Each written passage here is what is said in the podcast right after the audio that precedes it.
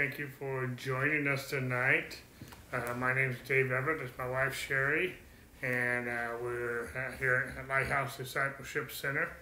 We're doing our Bible study tonight on the New You and the Holy Spirit by Andrew Wommack. And uh, thank you for joining us. Uh, hopefully, we don't have any hiccups tonight with our live stream.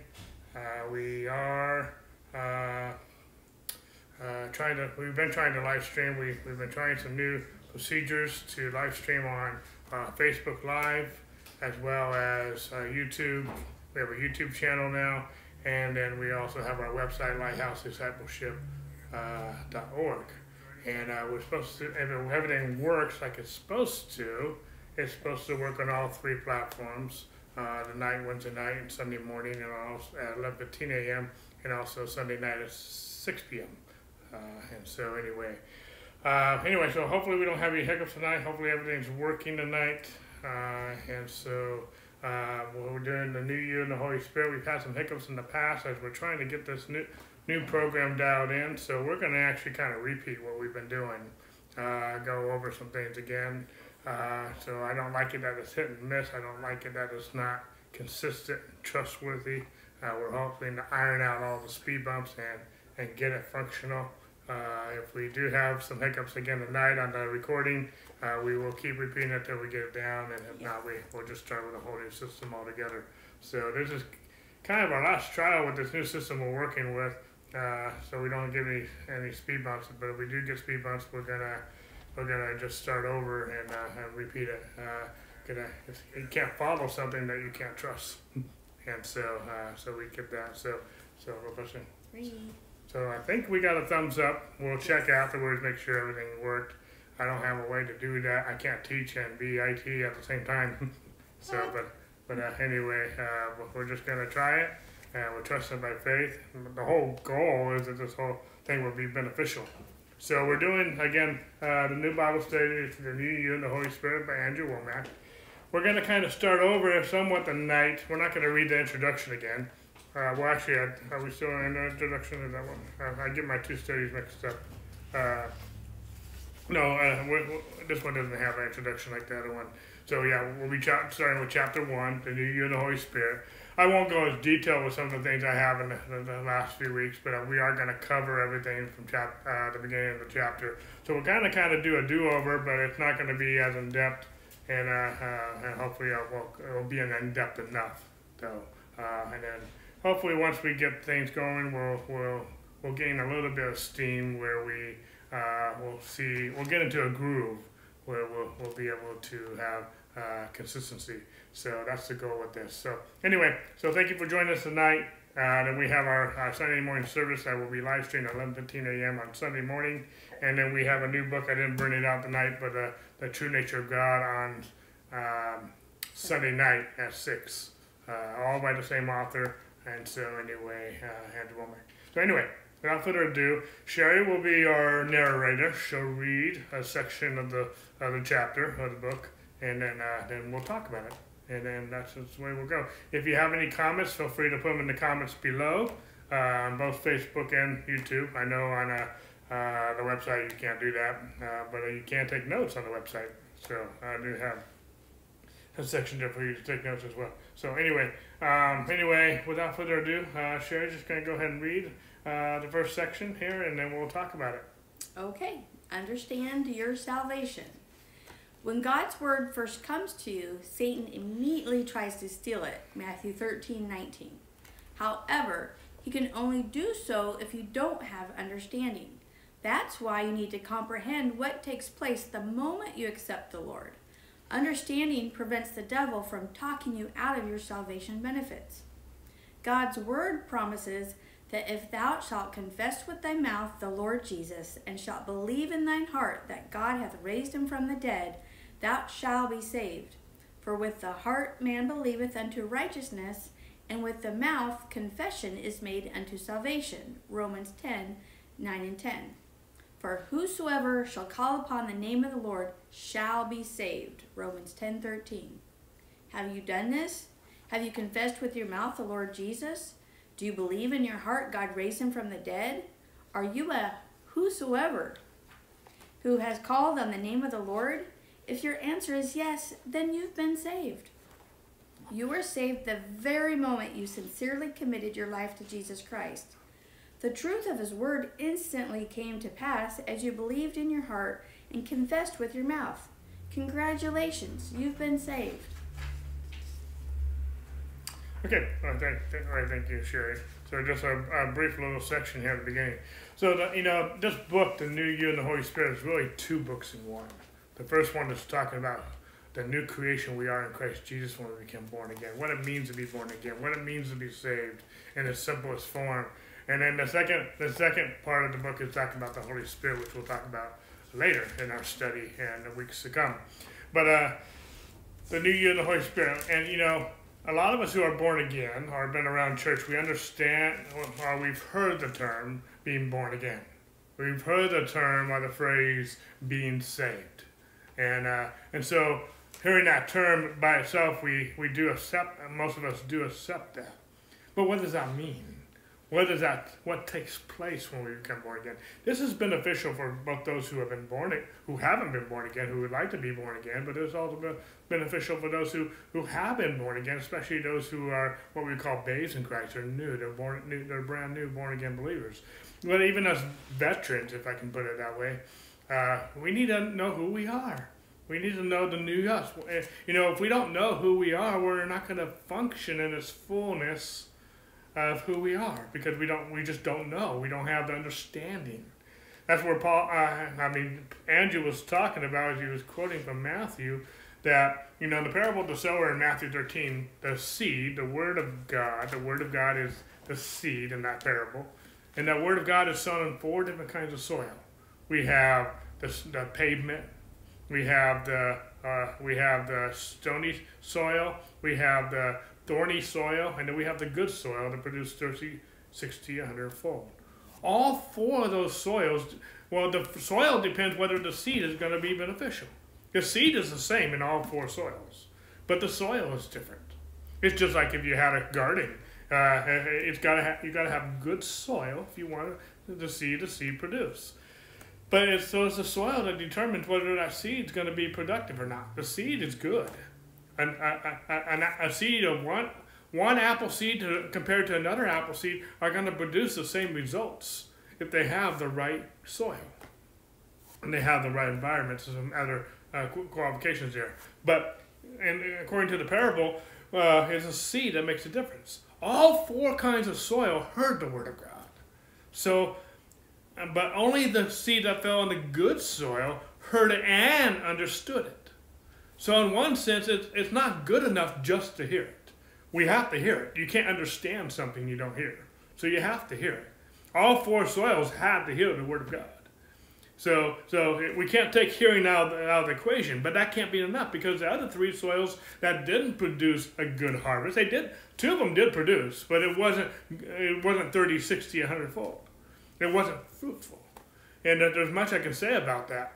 Uh, and I'll, I'll come back to that point hopefully. But so we need to hear it.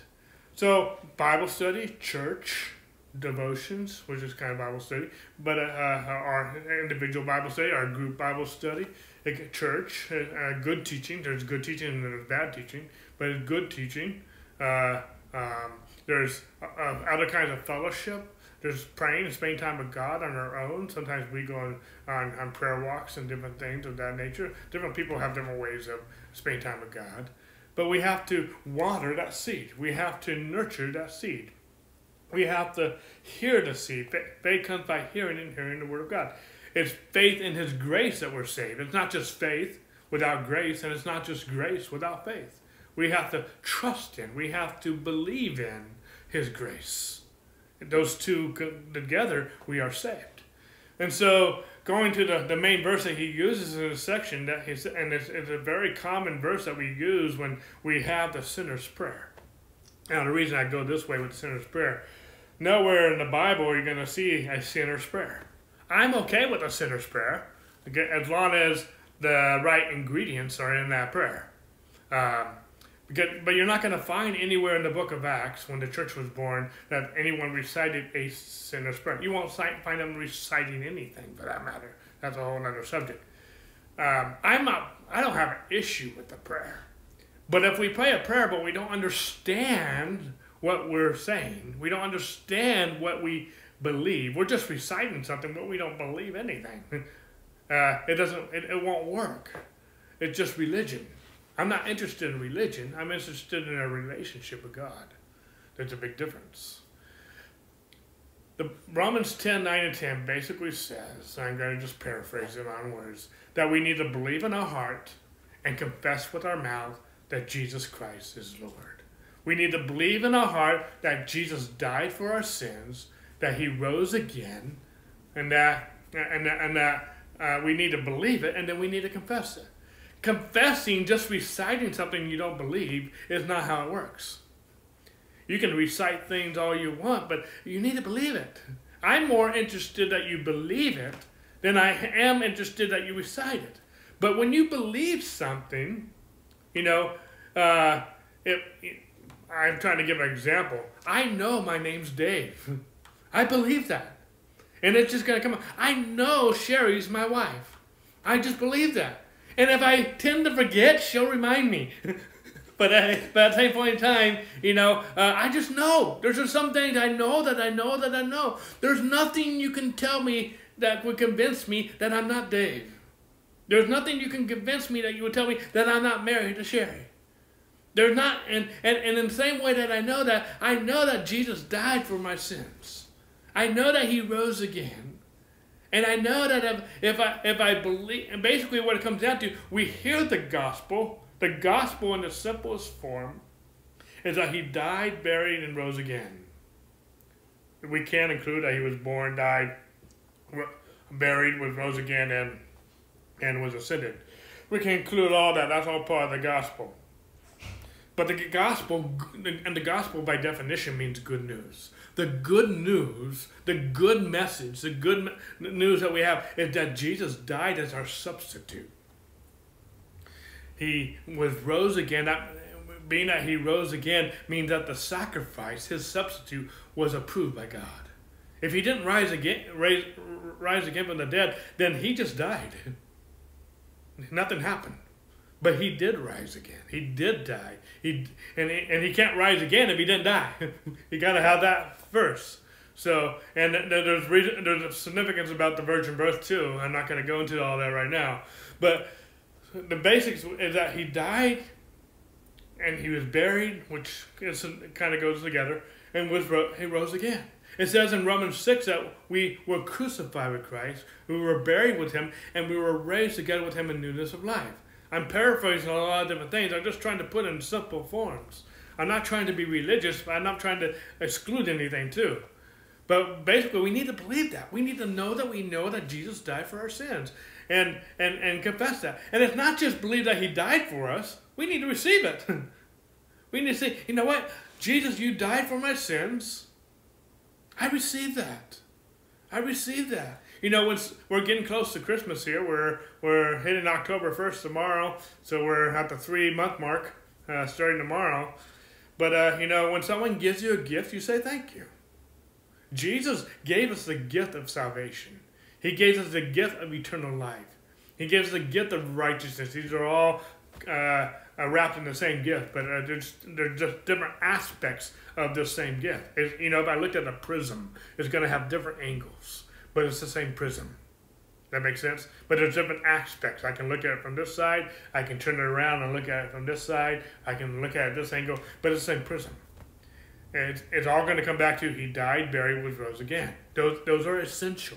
You know, when I say essential, there's some things about my body that are important. There's some things about my body that are essential, and there's some parts of my body that are what I rather call non-essential. Uh, for example, you know, it's essential. You know, if if we call the paramedics, they're going to check your vital signs, make sure that you have a heartbeat, make sure you're breathing. Those are essential. Now, there's some other things they might check after they check that. They're going to check that first. The second thing they might check, if I was unconscious, might see if I have any broken bones or something. For example, my arm. It's important, but it's not essential. I can live, maybe not a quality life, but I can live without an arm. I can live without eyesight. I can live without ears. Not a quality of living, but I can live. I can't live without a heartbeat. I can't live without uh, uh, without uh, breathing. That makes sense. Some things are essential. Things are important. Some things are not so essential. My my uh, tonsils. I think you can take those out. you know, uh, uh, my appendix. Uh, some people might have discovered what that is really for. Uh, and, you know, I basically believe that if God gave it gave it to me, I want to keep it. You know, but at the same point in time, there's some things that are what I consider a little more non-essential. There's some doctrines out there that are just not so essential. There's some doctrines that are important. But there's some doctrines that are essential. A doctrine is just a fancy word for teaching. There's some teachings that are very essential. And one of the essential teachings have to do with my salvation.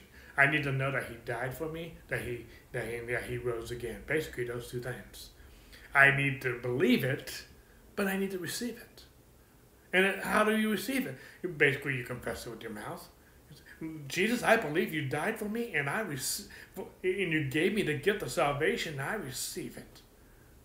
Now we might fancy that up a little bit and call it a sinner's prayer, but basically that's all it is. When you read the book of Acts, that's when the church was born the early church, they heard the gospel, they believed the gospel, and were saved. They heard the gospel, believed the gospel, and they were saved. They heard the gospel, believed the gospel, and they were saved. That was a pattern. Actually, if you want to get technical, they heard the gospel, believed the gospel, and were baptized. They heard the gospel, believed the gospel, and were baptized. I believe uh, water baptism, baptism is important, but it's not essential. You can be born again without being baptized. The thief on the cross was not baptized. There's a matter of, but do I think it's important? Yes. You know, we can get married without having a wedding ceremony. We can just go down to the courthouse. But having a wedding ceremony is very important. It's important for us. It's important for uh, our witnesses, our families, to know, to publicly make a declaration: we are husband and wife. We are married. We're one flesh. We can do that very simply. We can do that very legally at the courthouse. But making that proclamation is, is important. It's important for us. It's important for us to, to have, even at the courthouse, you're going to have to have a witness to be, for it to be legal. So you're still going to have to have that. You might, you might not have all the expense and, and the glamour, but the glamour is fun. The glamour makes it special. Water baptism is not, you can't get, if you're not born again, if you didn't receive Christ and you're baptized, you just go out wet. So if I if I perform a water baptismal ceremony, which I love to do, the first, before I'm going to baptize them, I'm going to make sure that they believe that Jesus died and rose again, and I can believe that they they received Him in their heart. And uh, if they haven't done that, then there's no point in uh, performing the ceremony. But the ceremony, if they have done that, then let's perform the ceremony. Let's declare to the world, I am born again. I was buried with him in baptism, and I rose together in the newness of life. That's what it symbolizes. There's a, symbol, there's a symbolism in it, but it's very important. I know I'm married, not only because I have a ring, not only because she will remind me, and not only because I have a certificate. I had a ceremony that declared to the world I'm married.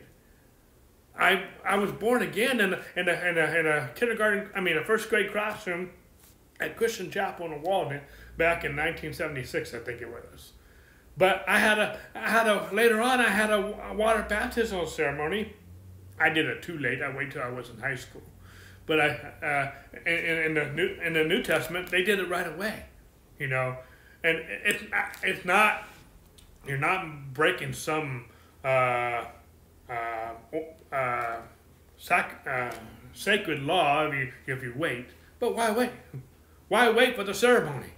Why wait? Just do it you know and so and, and so uh, that's one way i look at water baptism it's just a decoration but what's essential and there's some other doctrines that are not as essential because it's not going to have to do with you're saved or not you might believe this or that and whatnot and some some of those are important some are, are not so important some of those doctrines i would argue with you with some of them i'm not going to spend the time arguing with you you can believe what you want to believe i, I i'm going to believe what i'm going to believe I'm willing to talk about it if you want to have a conversation, but I'm not going to debate about it. I'm not going to argue about it. But there's some some doctrines that I would, uh, and, and and only to a certain degree. I mean, I mean, I'm, uh, I know I'm born again. I know that Jesus heals. I know certain things. I'm not, and, and you know, we can argue, but uh, I'm, you're not going to convince me otherwise. You're just too late. Uh, but uh, uh, but at the same point in time, I, I, I want to get off that rabbit trail. I want to get back to what I'm talking about. Basically, what we're teaching is that uh, to, to become born again, you need to believe that Jesus died for your sins, that He rose again, and receive that. You know, when the the angel Gabriel came to Mary, and again, we're getting close to Christmas. We're going to be hearing that story pretty soon. She, he began to tell her how she was going to be conceived with Jesus and give birth to Jesus. And he began to describe how that was going to be because she was a little confused how how a virgin was going to give birth. She didn't understand how that. She didn't understand. She understood the, the ABCs of how that worked, but she didn't a, and there was no ABCs, so she didn't know how that was going to happen. And so the Gabriel explained it to her, and then she, she, I love this response that she gave. She said, Let it be unto me according to your word. I believe when she said those words, that Jesus literally was conceived in her womb. And nine months later, she gave birth to Jesus on Christmas morn when we hear the gospel, the good news that Jesus died, buried, and rose again for us, and we believe it, when we say, I receive Jesus into my heart, we are basically saying the exact same words Lord, let it be unto me according to your word.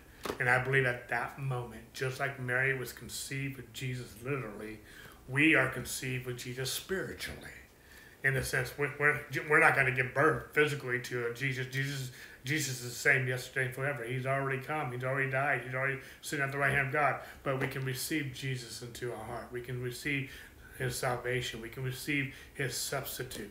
And when we receive his substitute, we'll get into this a lot more detail later. But our sins that was red as scarlet became white as snow and uh, our penalty because Jesus not only took our sin, but he took our penalty. He died for us. See, the penalty for sin was death. Jesus died for us. He was our substitute. You know, as to say you had a mortgage on a house, but I, I give you a check to pay it off, or I, I, I pay it to the mortgage or the bank for you. You know, if if if someone pays off your mortgage, you don't have to keep sending checks every month to the bank.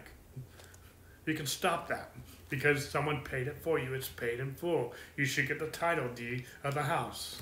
It's yours. Okay? Or the pink slip on the car, if that were the case. It's yours. You don't have to keep making payments. Jesus paid for a debt at the cross, so we don't have to make payments anymore. It's paid in full. And when we receive His grace, His grace will now teach us how to live this life. And that's what we're going to be talking about somewhat in the new year. But before we can talk about how to live this life, we need to know who we are. If we're living our life on our own and not letting Him who is in us live His life in and through us, then we're doing it, not Him. Now He wants he, He's not going to do it for us in a sense that we're not participating.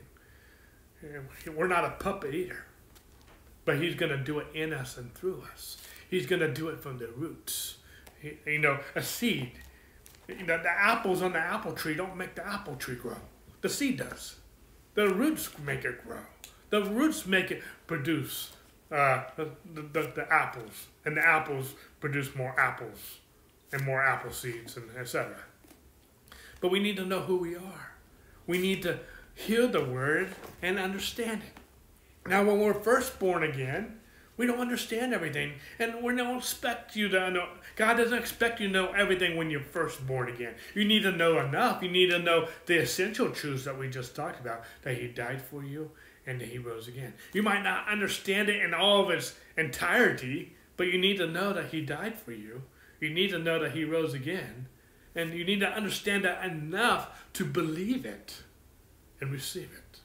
As we continue to be discipled, well, the, the whole goal of going to church and being pastored is so we can understand it and we can grow. You know, when a child comes out of the womb, he doesn't understand everything. He doesn't understand math and reading and writing and basic things of social skills or whatnot. I understand there's some uh, uh, special babies that at a very young age they can know science and whatnot, and they can play music. Uh, and those are special special things. But uh, but even then, even those special babies, uh, they didn't come out of the womb being able to walk. They didn't come out of the womb being able to talk. They didn't even come out of the womb to be able to change their own diaper. They didn't come out of the womb to be able to feed themselves. They they had to learn some basic things. Some of them were a little sharper than others, and one until they learned some things a lot easier. I could do them almost naturally. But before we learn to walk, a baby has to learn to sit. We have to learn how to sit in his presence before we can learn to walk. We need to learn know who we are.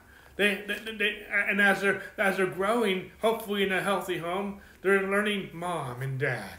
They're learning who they are. They're building they're building trust with their parents. They're building a relationship with their parents and possibly siblings or grandparents and family and other people. Sometimes there, may, might be in a foster home, so it's a little different or whatever the case may be. But they're learning things. They're, they're, as they're learning, they're growing. They're learning their motor skills. They're learning. They, a baby has all the same muscles I have. But a, a, a baby can't pick up a pencil and write. A, a baby can't use the muscles to walk. It hasn't developed them yet. It doesn't understand everything yet. It's, but it's going to take some time. But mo- I know there's some special babies, as I was talking about, but most babies have to go to school. Most uh, uh when they get when they when they when they once they are weaned and they get old enough, they need to go to school for twelve or thirteen something something years to be educated. And not only are they learning the the the, uh, the academics, but they're also learning how to get along with others. They're also learning relational skills and social skills and other things as well. And they're how, they're as a, a child is growing, they're learning different emotions: being angry, being sad, crying, laughter. They're learning different things, and so they're experiencing life. Same thing with being born again. We don't know everything when we're born again. We need to understand enough so that seed can be that seed can germinate. But just because a seed has germinated, it is uh, you know once that seed uh, is sown, it's that it's still an apple seed. It will always be an apple seed. No matter if it grows a little or if it grows into a full-on tree. It will always be an apple seed because that's what it is. But as it grows and as it disciple matured, it became it can become more fruitful. I said I was going to come back to a point earlier. I'm glad I remembered. Now there's a scripture in the book of Hebrews that talks about being a babe and it's and he, and, and in the context of it, I'm not going to read it right now, but it's it talks about how it talks about how he's talking to an audience who have been Christians for a while. He says, by now you should be teachers of others, but someone still has to teach you the basic principles or the elementary teachings, the first principles.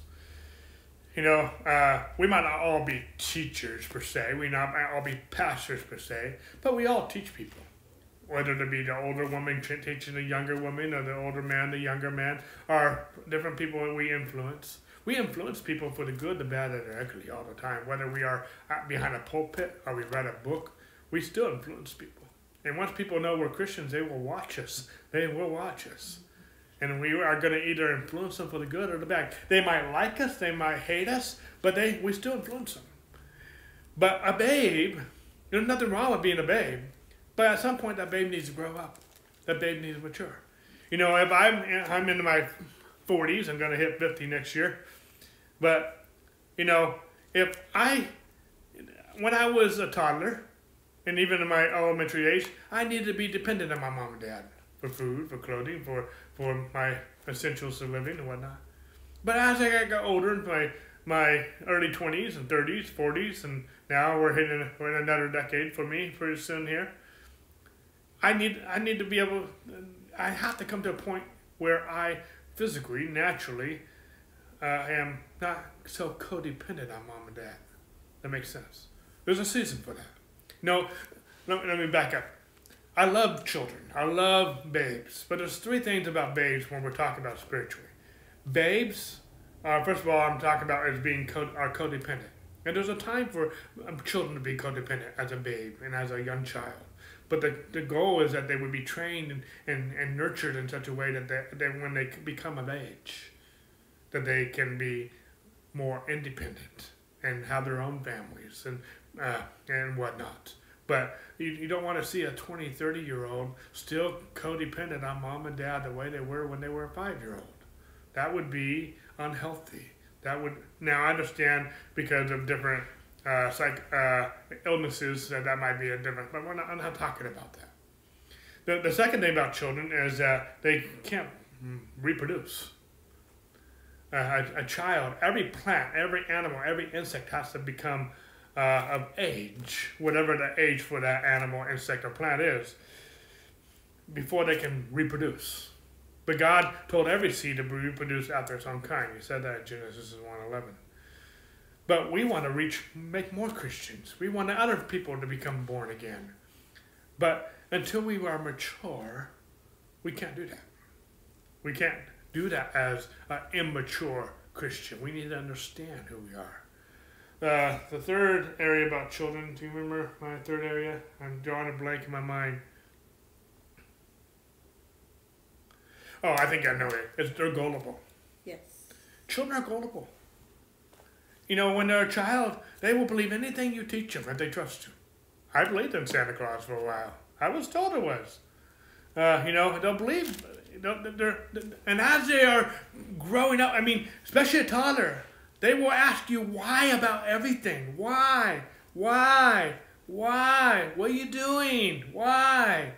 They're learning. You know, and, and, and but they're gullible. You can teach them something totally, you can brainwash children because they're gullible. They're learning. You know, and, and as they're growing, uh, you know, they're learning their taste. They're learning what they like and don't like. They're testing the limits on the authority and different things of that nature. You know, they're learning. But immature Christians, and I'm not using that, that phrase immature to put anyone down, but until someone is mature, they are going to be codependent on a pastor, on, on a teacher. And, and to a certain degree, we all need to be pastored to, to the rest of our days till Jesus comes. But some of us, we can mature in such a way where we are established in our faith. We're established in who we are in Christ because we have been nurtured and we have an understanding. We're not going to be so codependent on that. I'm not saying, even I, as a pastor, sometimes need to reach out for prayer. Even I sometimes have a weak moment where I need some help and need some pastoring, encouraging. So, so none of us are excluded from that. But at the same point in time, those of us who have grown up and have been matured, we don't have to necessarily, uh, we're not codependent on a on someone all the time, where we have to hold their hand like a child would hold their mom or dad's hand across the street and whatnot. Even then, sometimes Jesus sent out them out by twos. So I'm not saying we we need fellowship. I'm not excluding that, but we don't need it. There's a difference between fellowship and codependence. There's, they're two different things. Also, there's a difference between maturity and immaturity as far as reproducing, as I was talking about. But being gullible, you know, as new Christians, until we are grounded in the Word of God, until we are taught well, we can be. The Bible talks about, Paul talks about this in Philippians, I mean, Ephesians chapter 4, that we can be tossed by every wind of doctrine, by every kind of teaching. And there's some bad teaching out there. There's some bad Christian teaching out there under the name of Christian. There's some cults out there. There's some bad Christian teaching. When and and I'm gonna say make a statement here, and hopefully I don't offend anyone. You know, I I hate religion. We don't teach religion here. We teach a relationship with God. There's a difference. And the religion I hate the most is Christian religion. Now, that might sound totally backwards to you. I'm not hate, hating Christianity. That's not what I'm saying. But they are religion. There is Christian religion, religion out there that gives the true Christianity a bad name, a bad taste. And, it's, and if we're gullible, we're not taught the good teaching, we can be misled into something that is not. And that's why I hate it, because that is more dangerous to me than something that's full on wrong, like uh, uh, satanicism or whatever you call it. Uh, there's some, some things that are, to me are just blatantly wrong, but there's some things that are more subtle.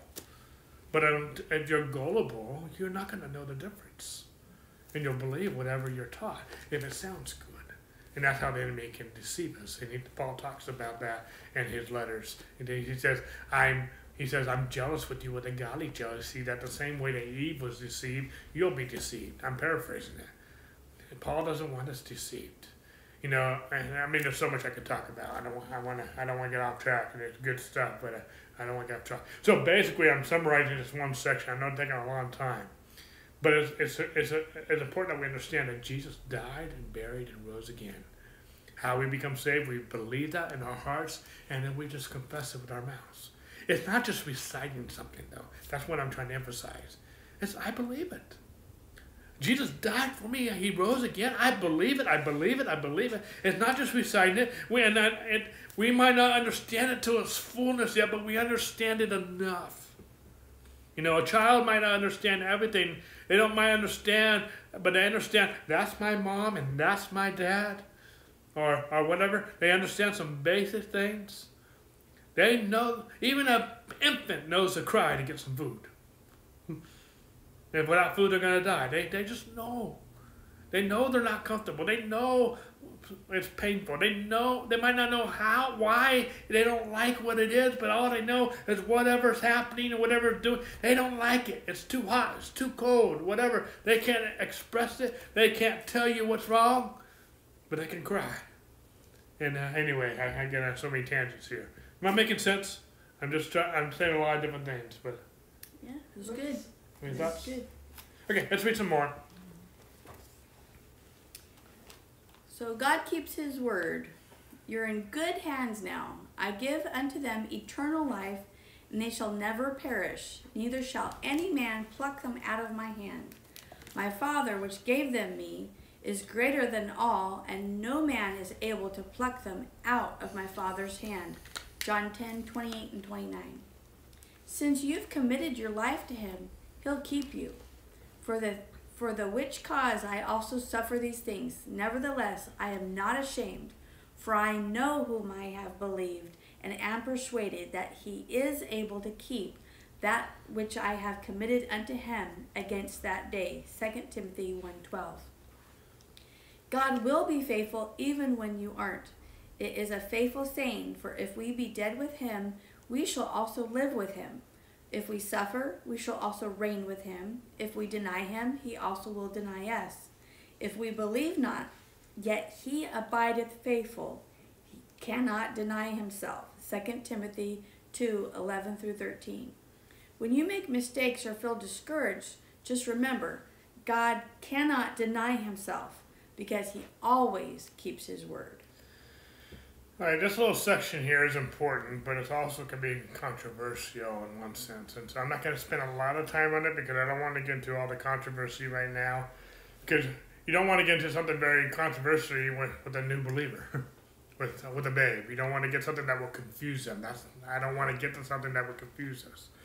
But I also want to make some points here that can be controversial that Andrew is speaking towards right here. He, he, he, he quotes from three different passages of scripture basically saying that God keeps His word. That, whatever God, God, we commit to God, He will keep. In other words, there's different teachings out there. Remember, I talked about how a young believer, a new believer, is gullible. Okay? And there's different teachings out there. Some say that you can lose your salvation, some say you can't lose your salvation. Uh, there's different some variations of that. Basically, where we're coming from is you can't lose your salvation like you can lose a pair, set of keys. Not, you can't lose it that way. Now, can you reject God? Yeah, absolutely. But you can't lose it like, where did I put my keys? It doesn't work that way. You can't lose them like, you know, I lost my lunch today, type of. It's not that easy. There's some passages of scripture in the book of Hebrews and, and also in the book of Romans. I'm not going to go into that's where it gets deep in different things. But it talks, it gives five or six, it lists five or six different things. I think it's Hebrews chapter six, but I'm not going to go there right now. This is deeper teaching right now. So if you're not a new believer, it this needs to be taught. We can give you some teachings on that uh, to go deeper. But I, it's also important because some people believe or been taught that they've committed an unpardonable sin and they can't be born again. And that's important because we've ministered to some people that thought they could never be born again because they did something totally wrong, and I want to just wipe it out. That, that, that, that's not the truth. In these five or six things that the book of Hebrews talks about, for someone to reject God, for some, I mean, obviously, someone before they come become born again can reject the gospel. We understand that they don't have to receive it. But I'm talking about someone who has received Christ. They have done what we just talked about in the last 45 minutes uh, they believed in their heart, confessing with their mouth, and they have become born again. And then they think they did some sin or rejected God, and now they're, they're, they're not born again. And I, you know, first of all, let me just paint the picture this way. Let's say we had a five-year-old child, and they ran away from home, and they said, you know what, they were mad at mom and dad because they some some type of rule or something that happened at home. I'm not talking again. I'm not talking about abuse here in my illustration. Okay, that's a totally different uh, ballpark. But let's just say they were living, this five year old was living in a, in a healthy home. But they got mad at mom and dad, mad at their siblings, or whatever the case might be, and they decided to run away and said, I'm going to disown my family. If the police picked them, that child up, they are going to believe mom and dad over the child. The child's going to go back home. Uh, the child at five years old can't make a decision, I'm going to disown the family. And I'm not talking about abuse. If there was abuse, it would be the social services would be involved. I mean, service, and that'd be a totally different story. But we're not talking about it. But let's say we, we were, I was a 20 year old. A 20 year old got mad at their family and wanted to disown the family. A 20 year old could do that. A 20, a 20 year old could even legally change their name and go through the process of, of doing that. They can leave the country, they can change their identity, they can do all kinds of stuff legally and socially to disown the family. If they were found on the streets, they don't they would not take them back to mom and dad at 20 years old or a 30 year old or a 40 year old or whatever the case may be. There's a difference between a, a mature person and an immature person. Uh, uh, we, so we some of us have gotten mad at God or different things and, and, and different things and whatnot. The the book of Hebrews uh, and Romans talks about this too, but it lists five or six things. Basically, what I tell people: if you committed a sin, and I know in the heat of the moment you might not have felt remorseful. We've all done, have had anger. Have maybe we've had an argument in the moment we said something we should have said but then when we cooled down and we, we, we came to ourselves, we were sorry and we, we made things right. We can all say things in the heat of the moment. That doesn't make it right at the same point in time. But uh, if if after the moment, let's just say we got mad and said, I don't want to be a Christian no more, or whatever the case may be, but you still feel bad about it, it still bothers you. The Bible calls it, uh, in, in Hebrews 6, those who have totally uh, turned away from God, a, a reprobate. See, a reprobate would not even care if they offended God. They would not care if they offended, uh, committed a sin. They wouldn't care. They, they have no care. There's some other parts about about, about the, the six, five or six things that I list, and it, it's talking about a, a, mature Christian. It's talking about one who's spirit filled. It's talking about know, some some very specific things that it talks about someone who's mature. They know they know they know they know what they're doing and they are totally rejecting God. And yes, that person can reject Christ. But someone who's just mouthing off something in the heat of the moment because they're angry and they're still um, but basically when time talking you can't just lose your salvation like you lose a set of keys if you reject god you have to be purposeful to do this as a mature believer as a spirit-filled believer and there would be such a hatred in your heart towards God. And, I, and to be honest with you, I've never met, uh, I've met people who are not Christians who never received Christ, and I, I know that I know, I've, so I've met non-Christians, don't get me wrong. But I've never met what I call, the Bible calls a reprobate. I've never met one, at least in the churches I've pastored, at least in the churches I, I've done. You know, we had one gentleman who was coming to our Bible studies for a while. He was going to some other churches too and for a while, he he, he, he was he was convinced that he committed an unpardonable sin. We we and, and so he just was never free. He was never free. And when we he finally got the revelation what we're talking about, and he is so free. He's so on fire for the Lord. He so loves the Lord. See, a reprobate would not do that. A reprobate couldn't even do that. Would not even have the capacity to do that. How do you spell it? Reprobate. How you spell it? Uh, R E P R O A T E. I think uh, you forgot to be R E P R O B A T E. Oh yeah, bait. Yeah. Oh, but again, this is a deeper teaching. I don't want to go into all right now. I don't want it to be confusing. Basically, what we're teaching right here is that uh, you can't just lose your salvation easily. Okay, um, there is a process for that. There is a uh, you have to be a mature Christian. We can teach on that more in detail, but I, I, I don't want. I, I almost hate teaching at this early in the game because it's it can be very confusing, uh, especially once I open the door and I open the door. But same point in time, you also need to know you know, if you don't have an assurance of your salvation, this this seed can't grow. If you are not convinced that you're saved, if you don't know you're saved because you thought you did something wrong, then you're, that is going to be a handicap. Uh, it, it, it, it's it's gonna it's gonna be almost impossible for us to grow this seed who is in you, Christ. You need to know that you know that you are a child of God. You are born again. That's what we're trying to paint a picture. If you if you are confused, thinking you've committed some unpardonable sin, talk to me. Reach out to me. Uh, we'll talk. And more, more likely, you'll find out you, that you've not you're not a reprobate. You you did not uh, uh, turn your back on God, and you can't you're not committed unpardonable sin. Because the fact that you're even questioning whether you did or didn't tells me you're not. Because a reprobate wouldn't be like that. A reprobate wouldn't care. A reprobate would be proud to have disowned them, uh, not be a follower of God. There would be there would be there would be such an arrogance about it. There would be such a hatred. There would be such uh, uh, uh, that, that and so the fact that you are questioning it tells me you haven't. Uh, okay, and so hopefully I'm said enough on this. I know this can be very confusing whenever, but and, and there's three verses that he I can borrow that real quick. I don't have my Bible my book open, but he says, you know, I get uh, he says I give unto them eternal life, and they shall never perish, neither shall any man pluck them out of my hand. My Father, which gave them to me, is greater than all, and no man is able to pluck them out of my Father's hand. That's from John 10, 28 to 29. Then he goes on to say, For that which I for the which cause I also suffer these things. Nevertheless, I am not ashamed, for I know whom I have believed and am persuaded that he is able to keep that which I have committed unto him against that day. That's 2 Timothy 1 12. And then also it says from 2 Timothy 2 11 to 13, it is a faithful saying. For if we be dead with him, we shall also be, live, live with him. If we suffer with him, we shall also reign with him. If we deny him, he also will deny us. If we believe not, yet he abideth faithful he cannot deny himself. There's a lot in those verses. I don't have time to go into all of that right now. But the first two are basically saying that he, you know, he, he is going to be faithful to that which we've committed to him. If we say, Lord, I receive you as my Lord and Savior, he is faithful to keep what he, we have committed to him.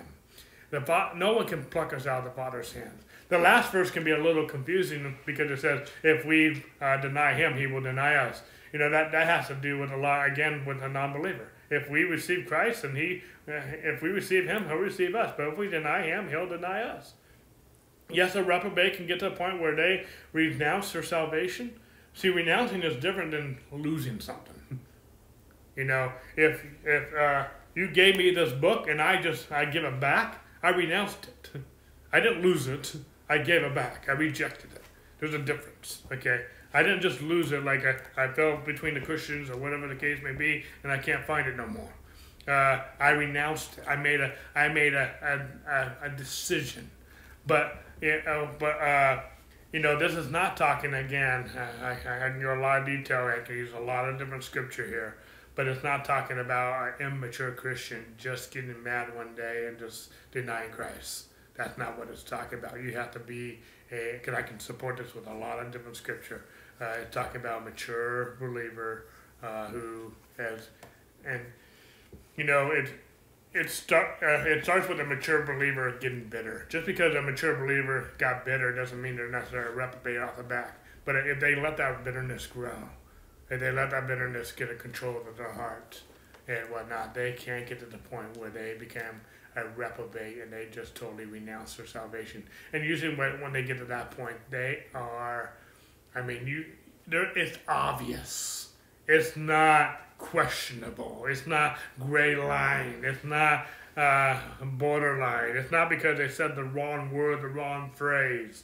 It's not that easy to, to be rough. They have made an intentional. They just have, have such a hatred in their heart towards God, and it's so obvious. I mean, I mean, you, you- I mean, you just you just being around them. It's not based on what they're saying so much.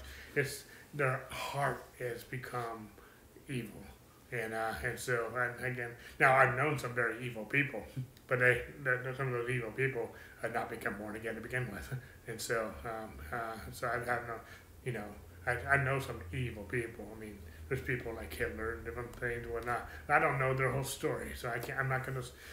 Let me just tell you this: I am not the judge. Neither are I, any of you, and I will never question whether someone's saved or not. As far as you know, that's in one sense, it's between them and God. God's the judge. God knows their heart. God knows who's a reprobate and not a reprobate. I have no place of judging someone saying they're not born again. As far as you know, now, but but as far as an unbeliever, if I haven't heard the words, I haven't heard the confession from the heart that they believe that Jesus died and rose again. If I haven't heard a confession, then then you know I'm not going to baptize them. I'm not going to uh, affirm them in that way you know and if it's you know I, I, i'm just not I, but i'm never going to go to someone and tell them in their face or talk behind their back and say uh, so someone, i'm talking about someone i knew they were going to church they loved the lord and all of a sudden uh, they're not going to church or they're living like the devil and whatnot now i might say they're living like the devil because it's obvious if they're living in sin and, and living I ca- i'll call sin sin but whether they're born again or not born again I'm not, i can't make that decision you know now, they're not showing me any signs that they're born again, but at the same point in time, I'm not going to judge them. I'm not going to make that decision. I, what, what, what am I going to do? I'm going to preach Christ to them. I'm going to preach the love of Christ because they need to hear the gospel. And whether they're an unbeliever, they need to hear the gospel to get saved. And if they are a, a believer who's just living in sin, they need to hear the gospel because it's His goodness that will lead us in repentance. It says in Romans 10, 2 4. So wh- whatever they may be, they need to hear the good news of the gospel. And they need to turn, and they need to get right with God, and they need to get turn their life around. They need to hear the gospel. The, Jesus is enough. The Holy Spirit is enough. The Word of God is enough. If Jesus can't save them, I can't.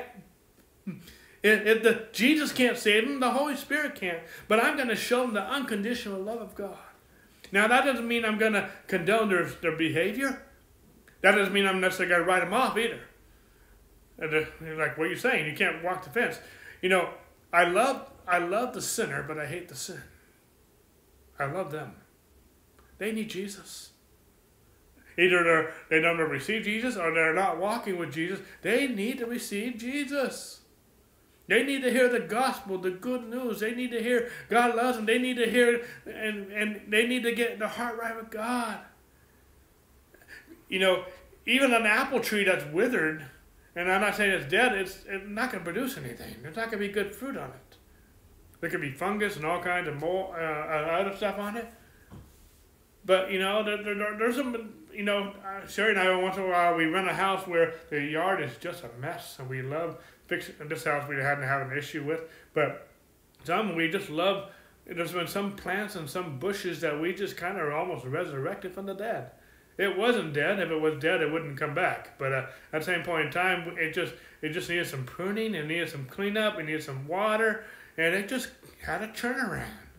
You know, uh, but I seen we've seen lives transformed. We've seen we've seen people living in in the in gay lifestyle and other lifestyles hear the gospel message and turn their lives around. That's awesome. I wasn't my place to judge them. That's my place to show them the love of God. And let God, by His Word, by His Spirit, turn their lives around. I, even myself, between high school and, and a, few, uh, a few years ago, I had some addictions that I wasn't proud of. Even the ministry, I had some addictions I wasn't proud of. But I, but I, I heard, and that doesn't make it right. I should know better, yes. But at the same point in time, I had some hangups, but I also had some doctrines that I was hang up on. I didn't understand righteousness like I understood now. And when I understood righteousness, it set me free. And I got free. And now I'm at, I, I mean, I can share all kinds of stuff, and I'm now I'm at where I'm at now. And, I, and there's no doubt in my heart that I'm born again. And there's no doubt in my heart that no one can convince me otherwise. And so uh, I struggled with it before, part of it because I didn't understand righteousness. But when I understood righteousness, and that's something we'll talk about a little bit later as we go further. I just don't have time talking about it all right now. And I'm, I can not add too many things on the, on, on, the, on the menu yet. But just when we understand righteousness, it set me free. I know people when they understand righteousness get set free from different different uh, lifestyles, like the gay lifestyle, uh, those who were hooked on drugs and different things, and the other lifestyles. When they understood who they were in Christ, it set them free. It's the truth that will set you free. The Bible says you shall know the truth, and the truth will set you free. And there's some people uh, they got they're they got they're in a snare, and it's not gonna be me getting on their case gonna set them free. The truth is gonna set them free. It's the goodness that will lead them to repentance, that change their mind, that change their heart, and turn their lives around. You know, it, it, we can talk about sin, but we can it can also be a midlife crisis. It could be a financial crisis. It could be depression. But until you hear the good news, that will set you free. Someone, they might not be committing some great sin, but they are wallowing in depression, isolated from life, and having, maybe, maybe they were violated. As horrible as that is, there's not enough words that can do justice to, to, to encourage that person in the natural. Because what has happened to them, they've been abused and violated, it has been beyond horrible. But the gospel, Jesus, by his Spirit, can set them free from being a victim to being victorious over it. They can overcome that. They, by, not, not naturally, but by the Spirit of God, by the life of God, they can overcome that. It takes the life of God to do that. But it is possible. I've known people who've been set free from that type of emotional and psychological trauma but it's not me. It's not getting on their case, and and and they're just as trapped in some ways as the one who's caught up in sin. I'm not saying they're a sinner. That, that, don't get me wrong, but that that that emotion, that scar, that that trauma, that turmoil. They're, they're replaying the scenes and, and, and, and feeling uh, unworthy and, and not wanting to live. That's not freedom. That's not a way to live. Jesus can set them free and someone who's wrapped up in cancer and all kinds of uh, vicious diseases. The same Jesus, the same cross can set them free and bring healing. Because the same salvation, the word salvation, in the in the in the, in the Hebrew it's Yeshua, in the Greek it's it's soteria or sozo in its short, shortest form, saved. It's a it's by definition that word salvation in the Hebrew and the Greek mean the exact same thing. It, it's not just forgiveness of sins. Salvation, by definition, in the Hebrew and the Greek, means wholeness, healing, prosperity or provision, deliverance. It's an all inclusive word. Our healing, our salvation, is all the same word, it's all the same thing. And and Jesus said it this way in one one teaching: What's easier to forgive sins or to heal the sick? Just the same are just as easy because they're one and the same. Where did sickness come from? Sickness came from the curse of Adam's sin. When Adam sinned, man's seed became cursed. The world became cursed. But it says in Galatians 3:13, Jesus has redeemed us from the curse. Sickness, when Adam and Eve walked this earth before they sinned, there was no sickness. There were no diseases. There was no divorce. There was no lack. But part of the fall included came curses. Sickness is a curse. Deuteronomy chapter 28 will list all kinds of curses, and one of those curses is sickness. But Jesus has redeemed us from that. That's why we, I said the seed falls on different kinds of soil, but we need to understand it. When we understand it, we've seen people get saved as far as receiving salvation, as far as being born again, which is more important than anything else. But part of that salvation includes being healed being set free, and there's all different kinds of healing. There's physical healing from an injury or illness or disease. But I found that there's many mental and emotional healings too that go deep into the soul. And people need to be healed there too. Sometimes I found out most almost every physical illness comes from some type of worry, stress, or, or some type of disorder. And I've seen many people, they get healed from cancer, but they, they still worry and stressful because they're not free. They get another disease or another cancer. They never really got healed. They got healed from that symptom, they got healed from that specific disease or whatnot, but something else came back. Until you heal the soul, until you heal the heart. And that's what we're trying to get to. But uh, uh, we're going to build on this a little bit next week. But until we, but we got to get some understanding here so we can teach towards that. But if you notice in Jesus' ministry, he brought salvation, including healing to people. And he healed many people. We've seen many people healed in, in this in this ministry. We've seen people get healed from cancer, from depression, from all kinds of stuff. Uh, uh, not enough that I like to see.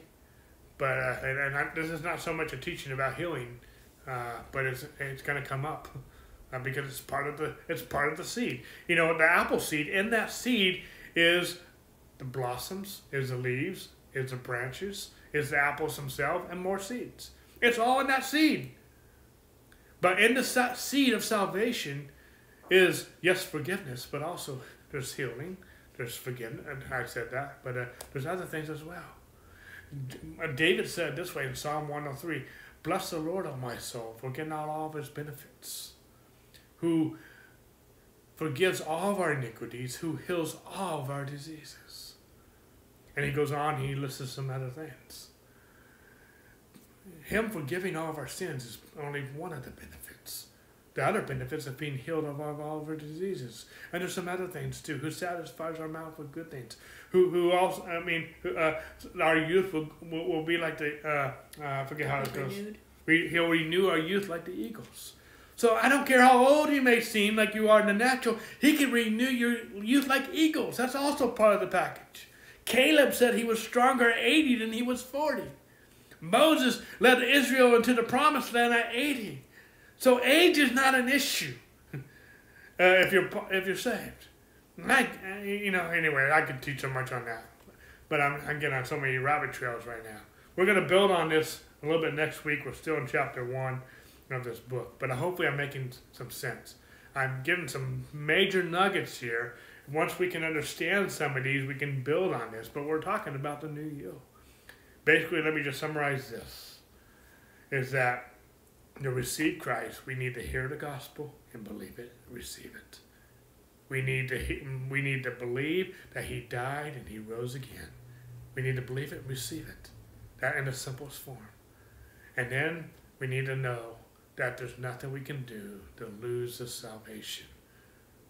Unless somehow we came down and we become a reprobate. But we're not going to talk about right now. Your salvation is secure. Are you going to make some mistakes? Yes. But your salvation is secure. The mistakes are not okay. We're going to deal with that. But His grace will teach you to live godly. You know, when a child learns to, when a child is born, does he fall down sometimes when he starts walking? Yeah. I, I fell down a few times when I started riding my bike and when I started walking. You're going to make some mistakes along the way. But there's a difference between making mistakes and revolting against God. It's a big difference.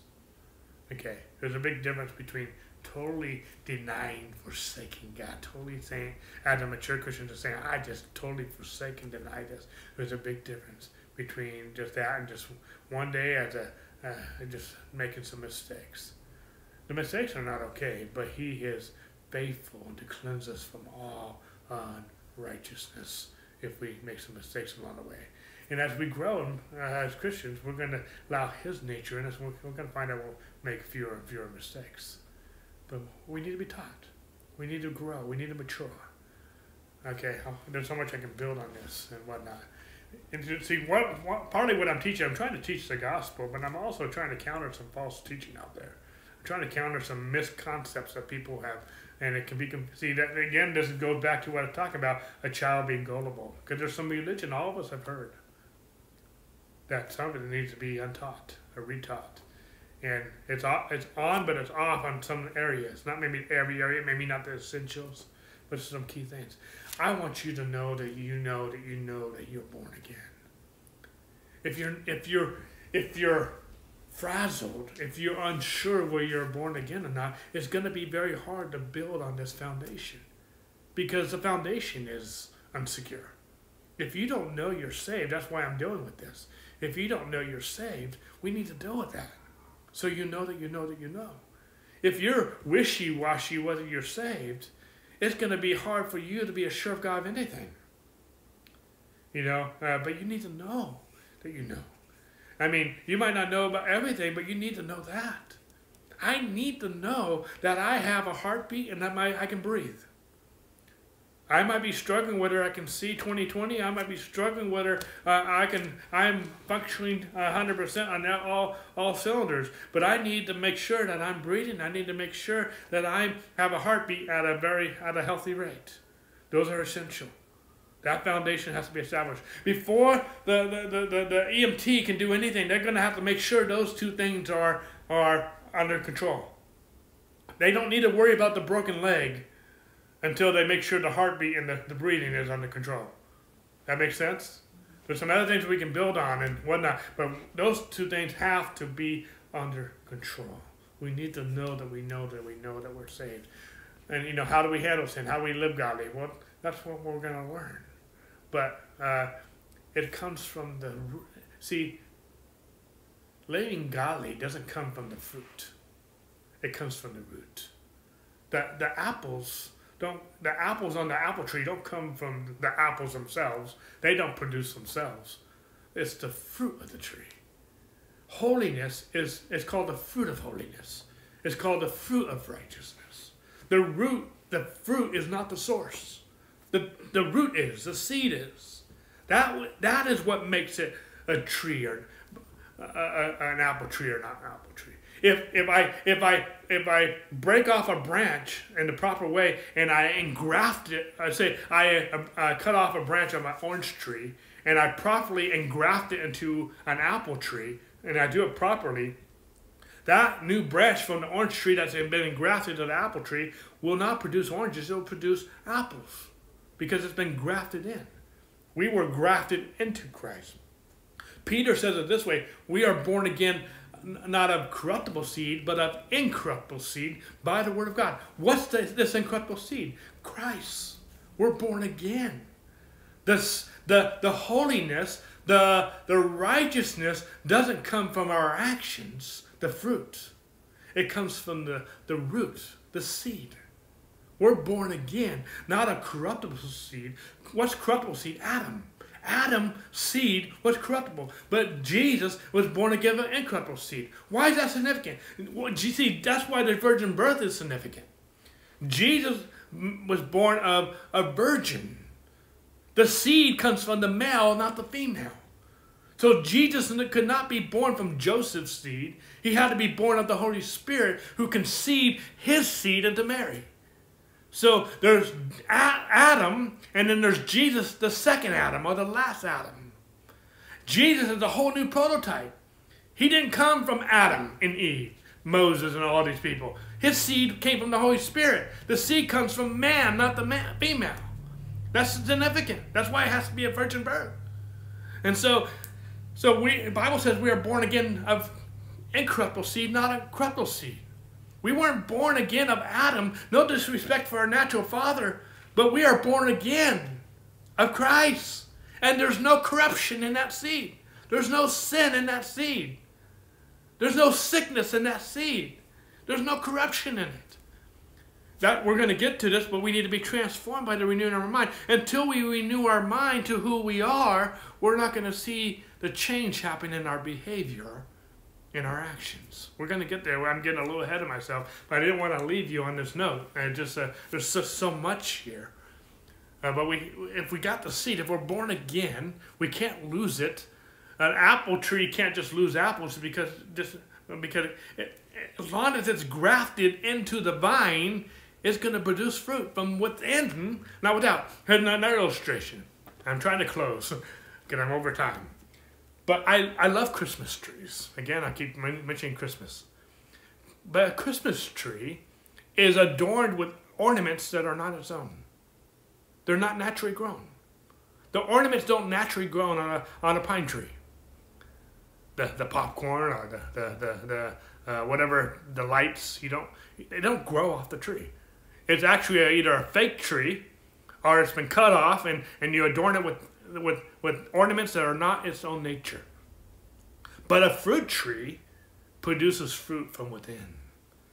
If there's going to be any holiness in our life, if there's going to be any righteousness in our any godliness in our life, it's going to come from within, not without.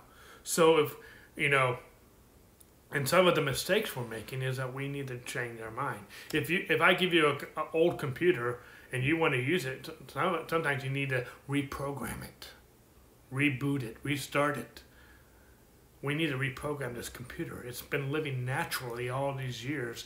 Now we got to re- we got to retrain it who we are in Christ, and that's what we're going to be talking about a bit next week. I'm going I, don't have time to explain all that this week, uh, but I'm trying to give you enough to go on. Anyway, God bless you guys. I know I shared a lot. I think I went over. I don't know how long.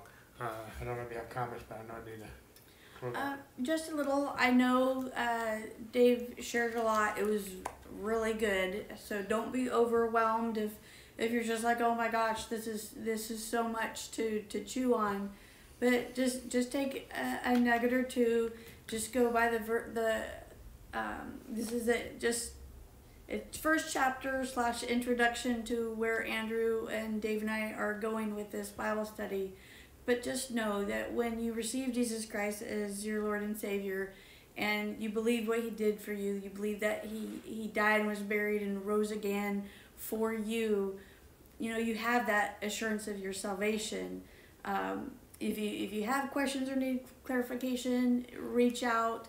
Um, otherwise you know that's why dave and i speak so much about having a relationship with god. It's not in, a, in a sense and i'll use an illustration real quick to because i know we're closing but you know, when Dave and I got married, and he said, you know, we, we got the rings, we signed the certificate, we had the marriage ceremony. It wasn't those uh, things were all maybe one time events for for us, but the the marriage itself takes place over you know we've been married 20 years and we're still learning about each other. We're still walking with each other. It wasn't like okay i, I signed the certificate I, i'm done I'll, I'll you know see you whatever. But you know you you have special times and and and days and, and dates with your with your loved one with your family. You live day to day you know you get the chores done you go to work you, you know you live life together. You do uh, we like to do projects together. You, you're still living out that that relationship well in the same way with god you don't just say, "Okay, thanks God, I'm I'm saved," and you know whatever.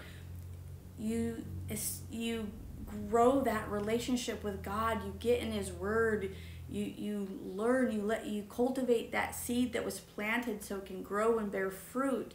And there's just so much. This is so rich and it's so exciting to, to be able to share this with you guys. Um, so we just want to leave you with with that so you can um, again chew chew on what we've shared. But again there's more. We're going to clarify more. We're going to get into more detail on all of this. And this video will be archived on our website so you'll, you'll be able to review it again if you need to. So we will build on this next week. So well we'll see you next week at 7 and then we'll also be here sunday morning at 11.15 and then uh, sunday night at 6 so all right god bless you guys. Have a great week and then uh, we'll see you then. Okay. Thank you.